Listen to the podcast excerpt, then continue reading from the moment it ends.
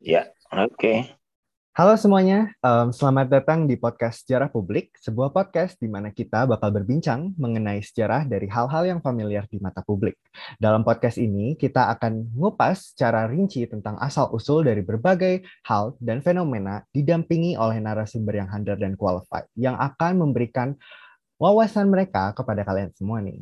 Sebelum itu, aku dengan podcaster lain ingin memperkenalkan diri dulu nih. Aku Aji, mahasiswa ilmu sejarah Universitas Indonesia, Bang, salam kenal. Nama saya Muhammad David Iskianto dari Program Studi Ilmu Sejarah Universitas Indonesia. Saya Fadia Azara dari salah satu mahasiswi Universitas Indonesia jurusan Ilmu Sejarah. Oke. Okay. Saya Yulina dari Ilmu Sejarah Universitas Indonesia. Ya. Uh, selamat malam Bang Yahya, salam kenal. Saya Erika dari Ilmu Sejarah Universitas Indonesia. Oke, salam kenal semuanya. Jadi berapa um, orang kita nih? Berempat ya? Um, berlima bang, kita. Oke, oke, okay, sip. Oke. Okay.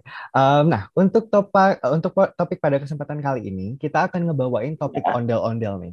Siapa sih ya. yang nggak tahu sama ondel-ondel? Ikon budaya dari Betawi ini udah pasti familiar banget sama orang-orang. Gak cuma orang ya. Betawi aja, namun juga seluruh penjuru Nusantara.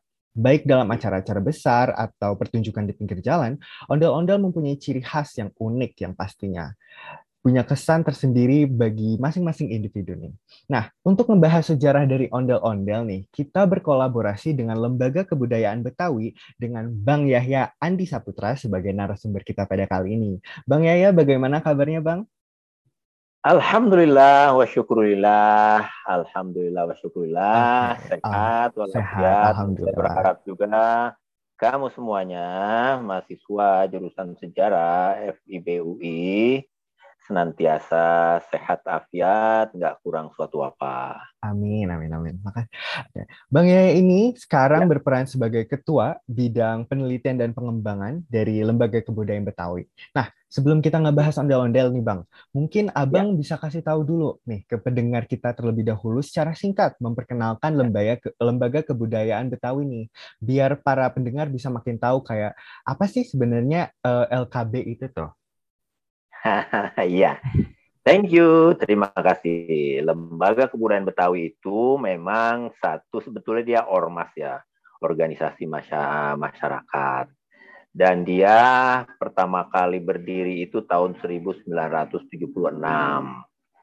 1976 itu pada tahun itu pemerintah Provinsi DKI Jakarta atas perintah surat perintah dari Gubernur Ali Sadikin, Bang Ali saat itu uh, me menyelenggarakan Praloka Karya, Praloka Karya Kebudayaan Betawi. Itu mengundang pakar-pakar kebudayaan, uh, budayawan Betawi, masyarakat Betawi, uh, stakeholder dari pemerintah Provinsi DKI Jakarta, dan juga melibatkan sejarawan dan budayawan dari Universitas Indonesia. Jadi memang saat itu Universitas Indonesia dilibatkan eh, terutama sejarawan sejarawannya dan budayawannya dari antropologi dan dari jurusan sejarah pada saat itu diminta oleh Gubernur Ali Sadikin untuk uh, mengurun rembuk uh, dalam satu praloka karya uh, kebudayaan Betawi. Singkat cerita, dari kegiatan itu ada beberapa rekomendasi yang harus di uh, apa namanya di, di, di, dieksekusi oleh uh, masyarakat Betawi dan oleh pemerintah provinsi. Salah satu uh, rekomendasi dari pelaksanaan kegiatan Praloka Karya itu adalah hari ini kebudayaan Betawi harus ada lembaga yang merawatnya, harus ada lembaga yang mengurusnya.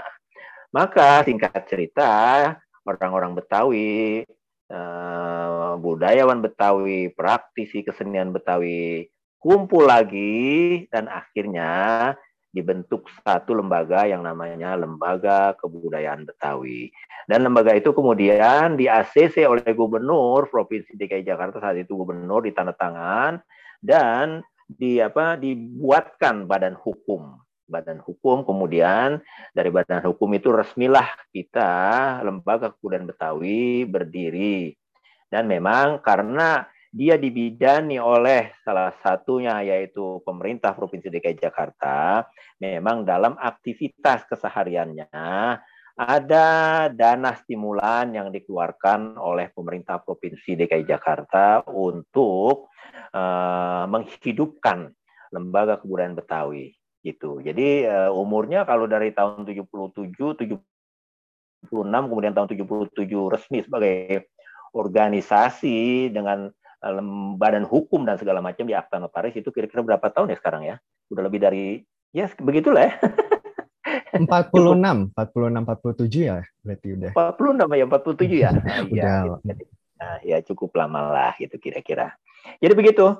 Dan memang uh, kemudian uh, dari kepengurusan itu uh, membentuk uh, apa namanya pengurusan itu ada badan pengurus harian, ada kemudian badan-badan lainnya atau bidang-bidang lainnya yang mengurusi hampir seluruh unsur kebudayaan Betawi, mulai dari bagaimana dukun beraktivitas sampai kepada Bapak Tani di sawah apa, beraktivitas dalam kaitannya dengan uh, uh, apa sih kearifan lokal. Jadi bagaimana orang Betawi mengenali air, mengenali pohonan, mengenali bau kambing, mengenali bagaimana pukulan rebana satu, rebana dua, kemudian bagaimana mengenali gesekan-gesekan tehian, kongahian, sukong, bagaimana kemudian juga mereka mengenali tradisi-tradisi apa mengumpulkan tradisi mengumpulkan dan mendokumentasikan kemudian juga apa ya macam-macam pekerjaan dilakukan saat itu. Jadi memang uh, Ali Sadikin uh, lembaga kebudayaan Betawi tidak lepas dari uh, kebijakan Ali Sadikin sebagai gubernur Provinsi DKI Jakarta pada tahun 77 uh, tahun 76 tahun 77 itu. Gitu. Oke, baik. Jadi um, lembaga kebudayaan Betawi ini organisasi organisasi masyarakat yang diinisiasikan oleh masyarakat budaya sama masyarakat sama budayawan Betawi gitu ya Mas.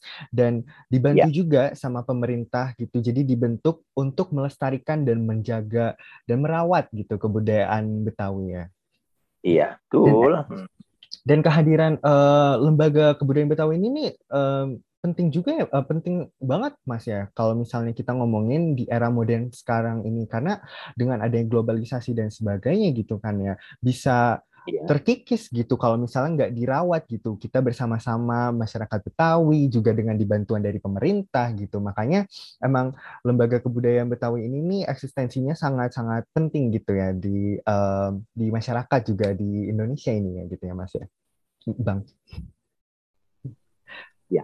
Oke. Okay. Ya. Um, kalau gitu um, ngomongin kebudayaan Betawi nih bang, mendingan kita yeah. langsung aja nih masuk ke topik gimana nih bang? Kalau misalnya kita okay. langsung ngomongin ondel-ondel. Yeah. Oke, okay. okay. sip. Nih, um, langsung masuk ke pertanyaan pertama aja nih bang. Apa sih sebenarnya okay. asal usul dari ondel-ondel ini dan pada awalnya itu digunakan sebagai apa sih ondel-ondel ini?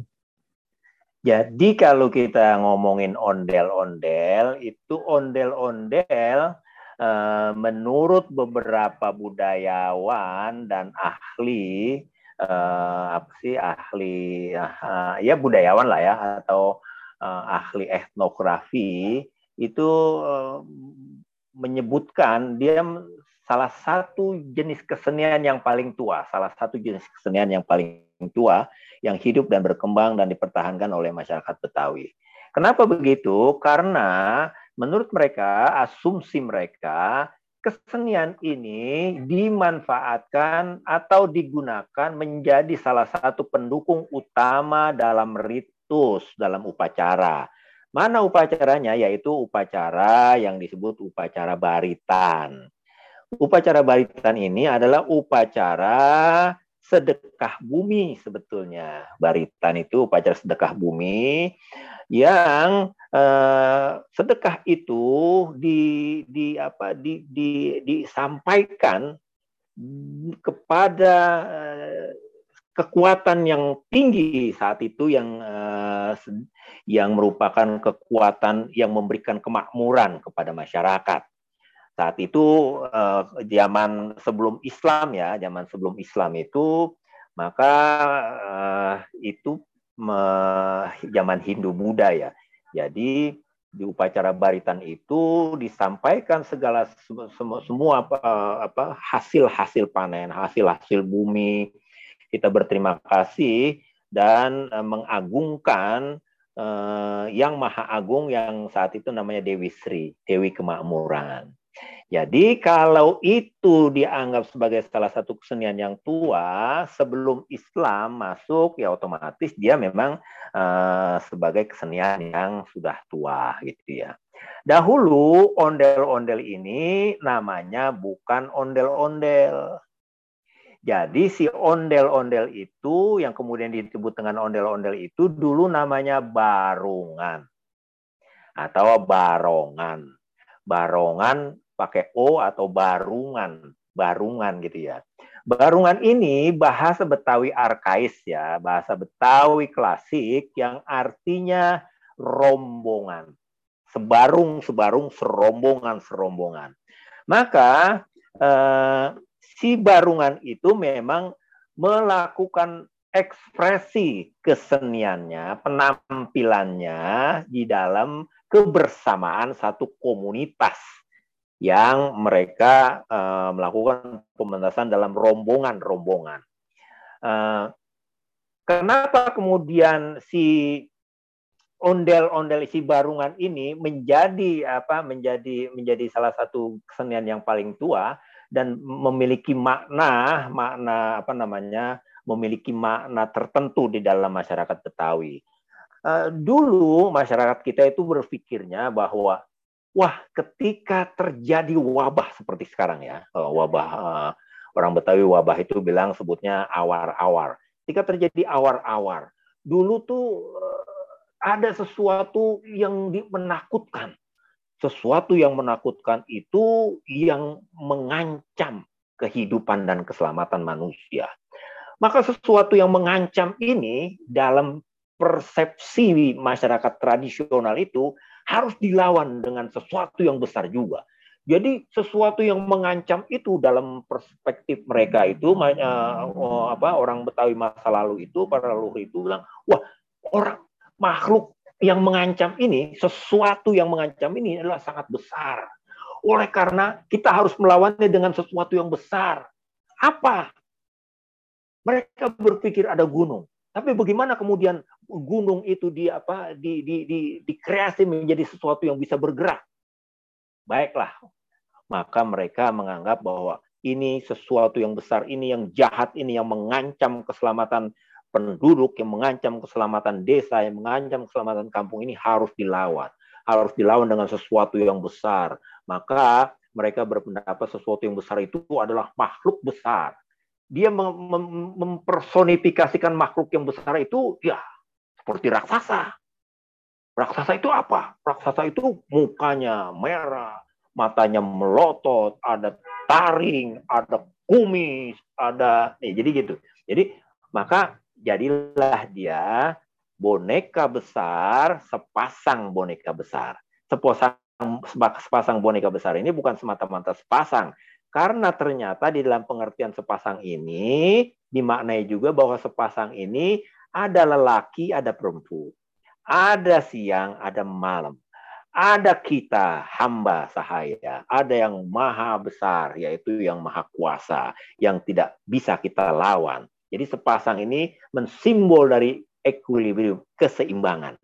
Oleh karena itu, sesuatu yang besar ada di sana, harus kita lawan dengan sesuatu yang besar yang kita miliki sehingga energi negatif yang ada di sana bisa kita lawan dengan energi kita. Oleh karena itu, uh, begitulah uh, perspektif masyarakat uh, leluhur zaman dahulu itu memandang melihat si ondel-ondel itu sebagai sesuatu yang besar yang harus dilawan uh, dengan dengan sesuatu yang besar juga. Jadi muncullah kemudian itu yang namanya ondel-ondel, apa barungan. Dan dia kemudian memang baru berganti namanya menjadi ondel-ondel baru pada kira-kira abad awal abad uh, ke-20. Jadi tahun 1900-an itu barulah kita mengenalnya sebagai ondel-ondel. Karena dari beberapa buku yang saya perhatikan, ada beberapa buku misalnya buku yang ditulis oleh Olivier Johannes Raab yang berjudul Kehidupan di Jawa Tempo dulu itu pada tahun 1920-an nama Barungan masih disebut tetapi kemudian lebih dikenal dengan sebutan ondel-ondel. Dan si ondel-ondel itu pun merupakan bahasa Betawi arkais, bahasa Betawi bahasa Betawi klasik yang artinya fleksibel dan lincah. Jadi fleksibel dan lincah itu arti dari ondel-ondel. Gitu, uh, Aji.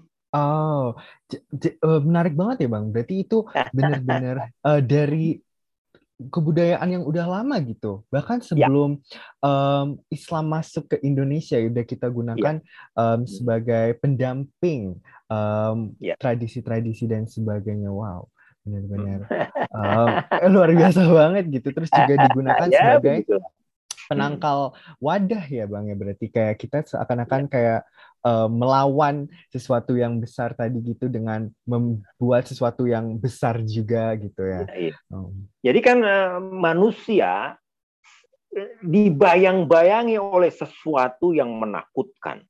Dia khawatir. Tiba-tiba terjadi gempa, tiba-tiba terjadi banjir, tiba-tiba terjadi uh, bahaya wabah penyakit Salah satu penyakit yang dulu itu sering dilakukan upacara ngukup, namanya upacara ngukup ya.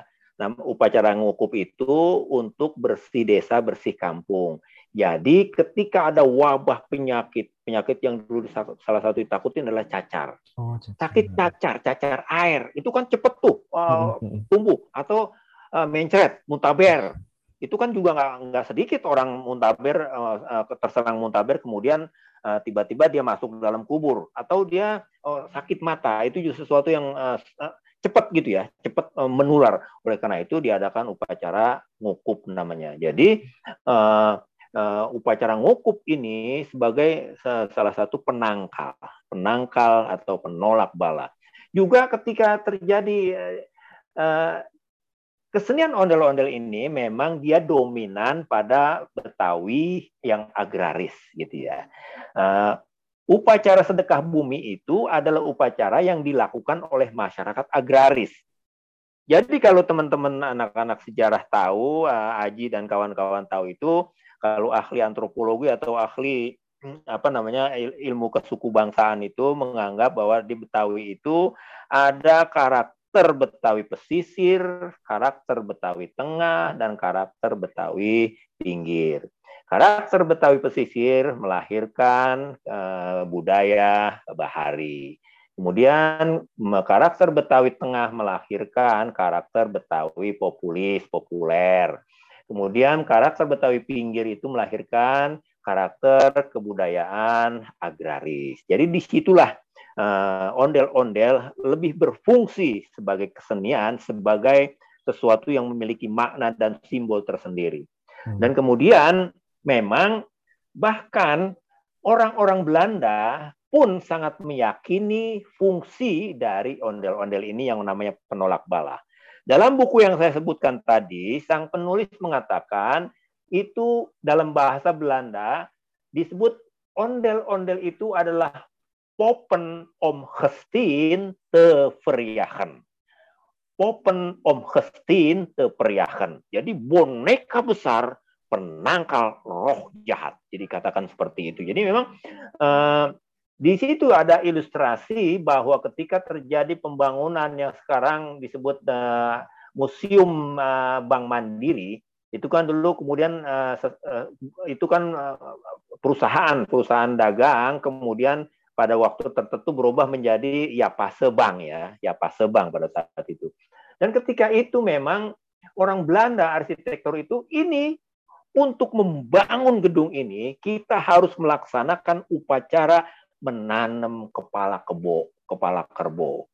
Dan kepala kerbo itu sebelum ditanam harus diarak keliling kawasan itu untuk mengusir energi negatif yang kemungkinan menggagalkan usaha kita.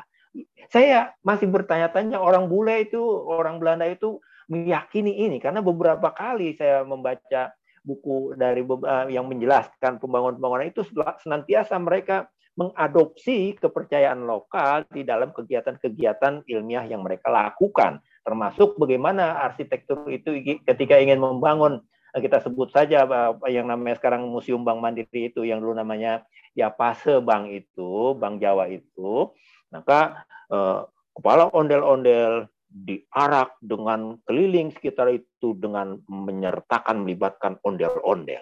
Jadi kalau sekali tempo engkau datang ke, ke, ke museum itu, maka naiklah ke lantai dua. Di situ ada foto yang yang mengilustrasikan bahwa gedung itu dibangun dengan melibatkan hmm, kesenian lokal, ondel-ondel mengiring kepala kebo untuk peletakan batu pertama ditanam kepala kebo itu di situ. Jadi jadi begitu uh, uh, luar biasa betul ini si ondel-ondel uh, uh, pengaruhnya terhadap apa kehidupan sosial masyarakat di Batavia sekalipun yang yang itu dan notabene bukan orang-orang kita, bukan orang-orang lokal, bukan bukan natif yang melaksanakan itu, tapi adalah uh, mereka orang-orang bule yang kita anggap mereka lebih ilmiah. Gitu, Ji. Oh, baik baik. Wah, menarik banget ini. Mungkin bisa dilanjutkan ke pertanyaan selanjutnya. Uh, Boleh. Uh, Oke, okay. uh, eh, tadi uh, Bang Yahya sudah menjelaskan ya. tentang uh, asal-usul ondel-ondel dulunya itu uh, dipakai sebagai uh, penangkal bala istilahnya ya, ya. kalau ya. Uh, di zaman sekarang. Nah, uh, hmm. pertanyaan selanjutnya yang ingin saya tanyakan tuh uh, ada nggak sih Bang perubahan uh, dari ondel-ondel sendiri dan apa penyebabnya dari aspek itu berubah gitu dari si ondel-ondel itu? Dalam pandangan saya nggak ada yang berubah. Oh gitu. Ya. Ondel-ondel dari dulu sampai sekarang nggak ada yang berubah. Dia sepasang dia diiringi oleh musik iringan ondel-ondel namanya musik iringan ondel-ondel. Kalau kita baca di buku-buku atau di apa namanya di internet itu katanya dia diiringi oleh tanjidor itu salah karena ketika dia melihat ada ondel-ondel itu kebetulan di sebelahnya dalam satu pawai ada juga pemain ondel-ondel sehingga musiknya berhenti karena kan kalau musik sama-sama main sama-sama kuat jadi tabrakan. Jadi uh, sehingga musik iringan ondel-ondel berhenti dan di, uh, di belakang ada Tanjidor maka Tanjidor main. Jadi dia diiringi oleh uh, uh, iringan musik iringan musik Tanjidor, eh, iringan musik ondel-ondel uh, namanya iringan mus ondel-ondel. Yaitu jadi bukan bukan tanjidor bukan gambang kromong dia namanya ada tersendiri. Bagaimana kita kalau misalnya gambang kromong itu juga mengiringin ini ini kita tahu sendiri kan. Sambrah mengiringkan mengiringkan ini ini ini dia segala macam. Jadi si ondel-ondel diiringi oleh musik iringan ondel-ondel. Nah menurut saya dari dulu sampai sekarang dia nggak berubah. Tingginya tingginya tetap 3 meter atau 2 meter setengah dengan uh, libetan baju-baju yang biasa dia pakai itu kan uh, antara 10-15 meter gitu ya kalau dipakai gitu. Kemudian kepalanya uh, kalau secara tradisional dia punya punya kedoknya mukanya itu dibikin dari kayu. Dari kayu dulu ada kayu nangka, uh, juga kayu uh, cempaka, kemudian kayu kapuk. Itu yang kayu-kayu yang senantiasa dipakai oleh uh, para perajin ondel-ondel untuk membuat dia punya muka wajah ondel-ondel itu yang kemudian dikasih uh, kumis, kemudian di sini ada ijuknya, kemudian ada kembang kelapenya di atas sebagai uh, untuk menambah estetika keindahan maka ditambahin kembang kelapa yang warna-warni itu dengan uh, perempuan uh, seperti begitu mukanya putih kalau yang laki-laki mukanya merah itu kan simbol dari jadi sesuatu yang bertolak-tolakan itu menjadi satu kesatuan yang utuh akhirnya menjadi satu nilai yang positif dalam pemahaman orang-orang Betawi. Jadi dalam pandangan saya dari dulu sampai sekarang ondel-ondel kagak berubah. Yang berubah adalah kitanya. Saya memahaminya sebagai barang sesuatu yang nandak-nandak doang. Mereka nggak nggak karena nggak mempelajari sejarahnya nggak mempelajari, nggak ingin mengetahui bagaimana sejarah ondel-ondel itu muncul, bagaimana peran dan peran dan fungsi ondel-ondel itu di tengah-tengah masyarakat. Yang mereka tahu anak-anak sekarang ini perajin ondel-ondel itu yang mereka tahu itu ondel-ondel dibuat jalan aja uh, untuk ngamen lah, untuk apa lah, kira-kira begitu. Jadi menurut saya semua kesenian tradisional dari dulu sampai sekarang nggak berubah yang berubah adalah kitanya. Ada gap pemahaman. Saya nggak paham. Kok kenapa sih mukanya merah? Kita nggak paham. Kok kenapa sih yang perempuan eh, putih? Kita nggak paham. Karena mereka nggak belajar itu. Dari dulu sampai sekarang makna itu nggak berubah. Yang berubah adalah manusianya. Sayanya yang nggak paham eh, munculnya si ondel-ondel itu apa, fungsinya ondel-ondel itu apa, peran ondel-ondel itu apa di dalam masyarakat. Jadi itu yang saya nggak paham. Jadi uh, sekali lagi dari dulu sampai sekarang ondel-ondel tidak berubah makna, fungsi, simbolisasinya sebagai makhluk yang besar, yang penangkal roh jahat itu tidak berubah sama sekali. Yang berubah adalah pemahaman sayanya sebagai manusia yang nggak mempelajari dan nggak ingin mengetahui apa itu ondel-ondel. Begitu Ji, eh, Vin. Oh, Oke, okay. jadi uh, menurut abang itu uh, dari dulu sampai sekarang ondel-ondel itu tidak berubah dan hanya memahami kita sebagai manusia yang uh, awalnya tidak mempelajari tentang sejarah ondel-ondel itu sendiri dan juga uh, pada akhirnya setelah kita belajar tentang ondel-ondel kita menjadi tahu gitu uh, apa sih ondel-ondel itu dulunya dan sekarang tuh ya, ini seperti apa gitu bang. Oke, okay, yes, uh, begitu. Hmm, Oke, okay, uh, baik. Terima kasih bang atas jawabannya. Mungkin uh, pertanyaan selanjutnya akan ditanyakan oleh rekan saya. Silakan. Uh, terima kasih Bang Yahya atas penjelasannya. Nah, dari penjelasan Bang Yahya itu, uh, ya. menurut Bang Yahya sendiri itu uh, gimana sih melihat fenomena ondel-ondel sekarang yang dijadikan mata pencaharian oleh beberapa orang? Gimana tuh Bang? Erika, kalau ondel-ondel itu dari dulu sampai sekarang kan memang dijadikan sebagai alat untuk mencari makan. Iya, Cuman Cuma sekarang lagi marak gitu kan ya, Iya, cuman, cuman yang menjadi soal adalah ketika dia dimanfaatkan oleh oknum-oknum tertentu secara semena-mena tanpa menghormati kearifan lokal yang ada pada ondel-ondel itu. Kalau mungkin kamu harus baca buku ya, baca buku yang ditulis oleh dosen uh, sejarah masa lalu dan dia menjadi ketua apa namanya arsip uh, nasional yaitu uh, Ibu Mona Lohanda ya. Itu kamu baca bukunya Sejarah Pembesar Mengatur Kota Batavia. Itu. Nah, di situ dijelaskan bahwa ngamen dari zaman itu sudah diizinkan oleh pemerintah Stad Batavia. Jadi pemerintah Batavia saat itu sudah memberikan izin untuk mereka ngamen dengan persyaratan. Syaratnya kamu harus ngamen di tempat yang sudah ditentukan. Kamu harus sesuai dengan pakem. Kamu harus sesuai, kamu harus uh, menjaga apa tuh kalau zaman dulu kan namanya kalau kamu suka belajar tuh kan uh, di jurusan sejarah tuh ada rules and order ya. Kalau zaman sekarang tuh tibum, ketertiban umum. Nah, kalau kamu me, me, me, me, apa, me, taat pada aturan itu, maka kamu akan aman. Tetapi kalau kamu, kalau kamu tidak mentaati itu, kamu akan didenda. Dulu mereka bayar pajak, bayar bayar bayar, bayar, bayar belasting namanya, bayar bayar cuka, bayar cukai, bayar bayar belasting, bayar pajak. Dan pajaknya itu ya sekedar untuk pe, pe, pe, pe, pe, penggugur ke, kewajiban pemerintah mengatur mereka, kamu harus harus harus bayar pajak.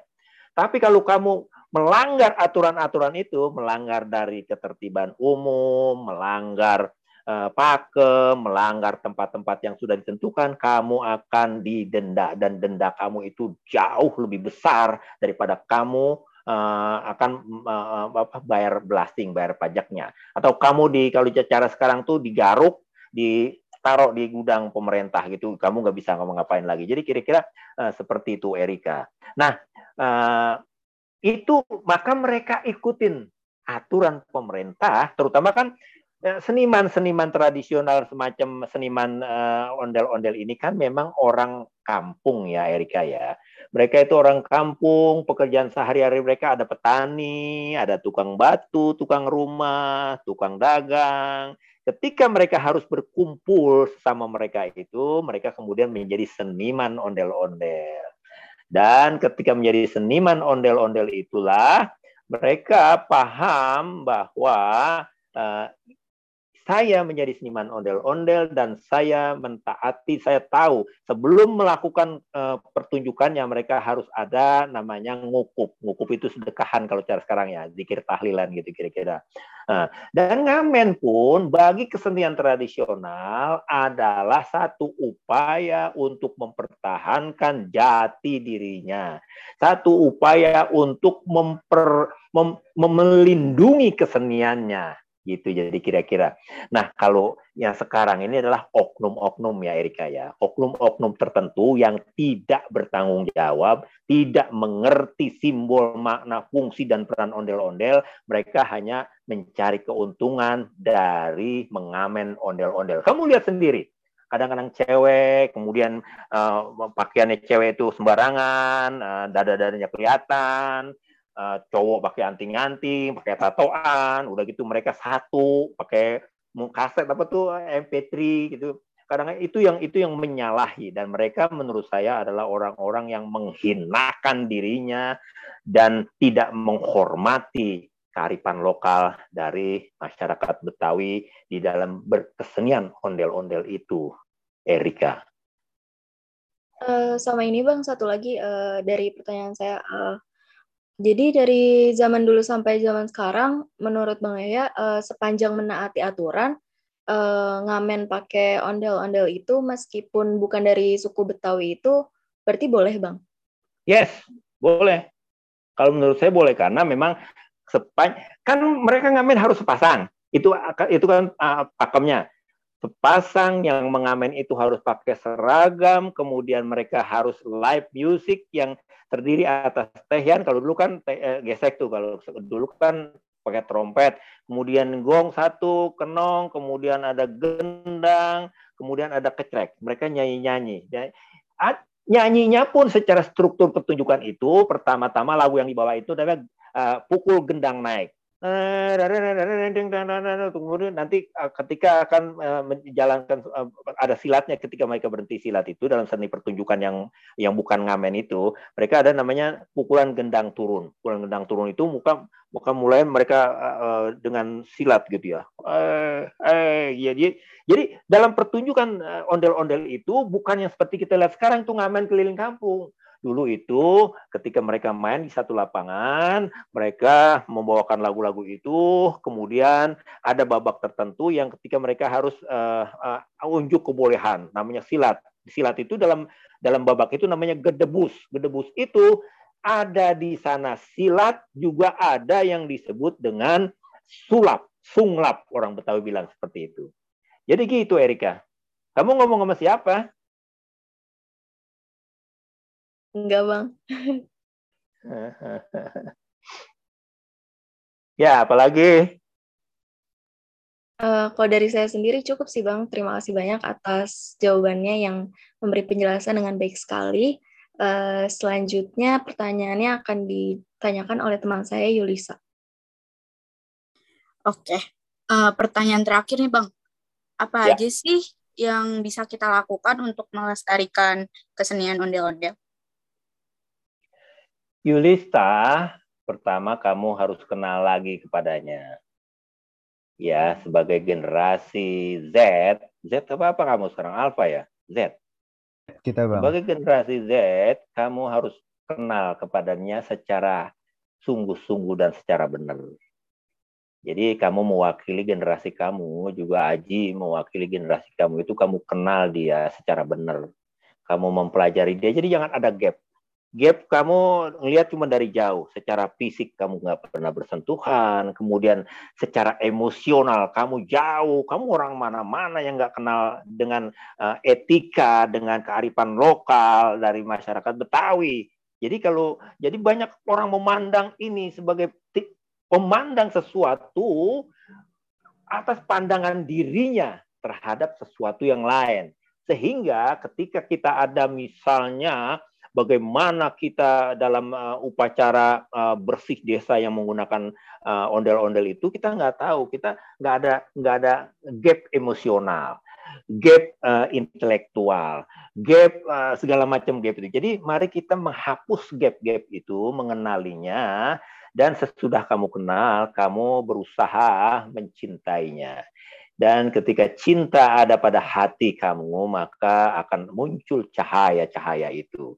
Oleh karena itu, dari cinta yang memunculkan cahaya itu, kamu mengembangkan cahaya itu dari rumah kamu ke rumah lainnya, dari jalan satu ke jalan lainnya, dari ruang kelas di FIBUI satu ke ruang kelas lainnya, sehingga tempat itu hanya penuh dengan cahaya, cahaya yang indah.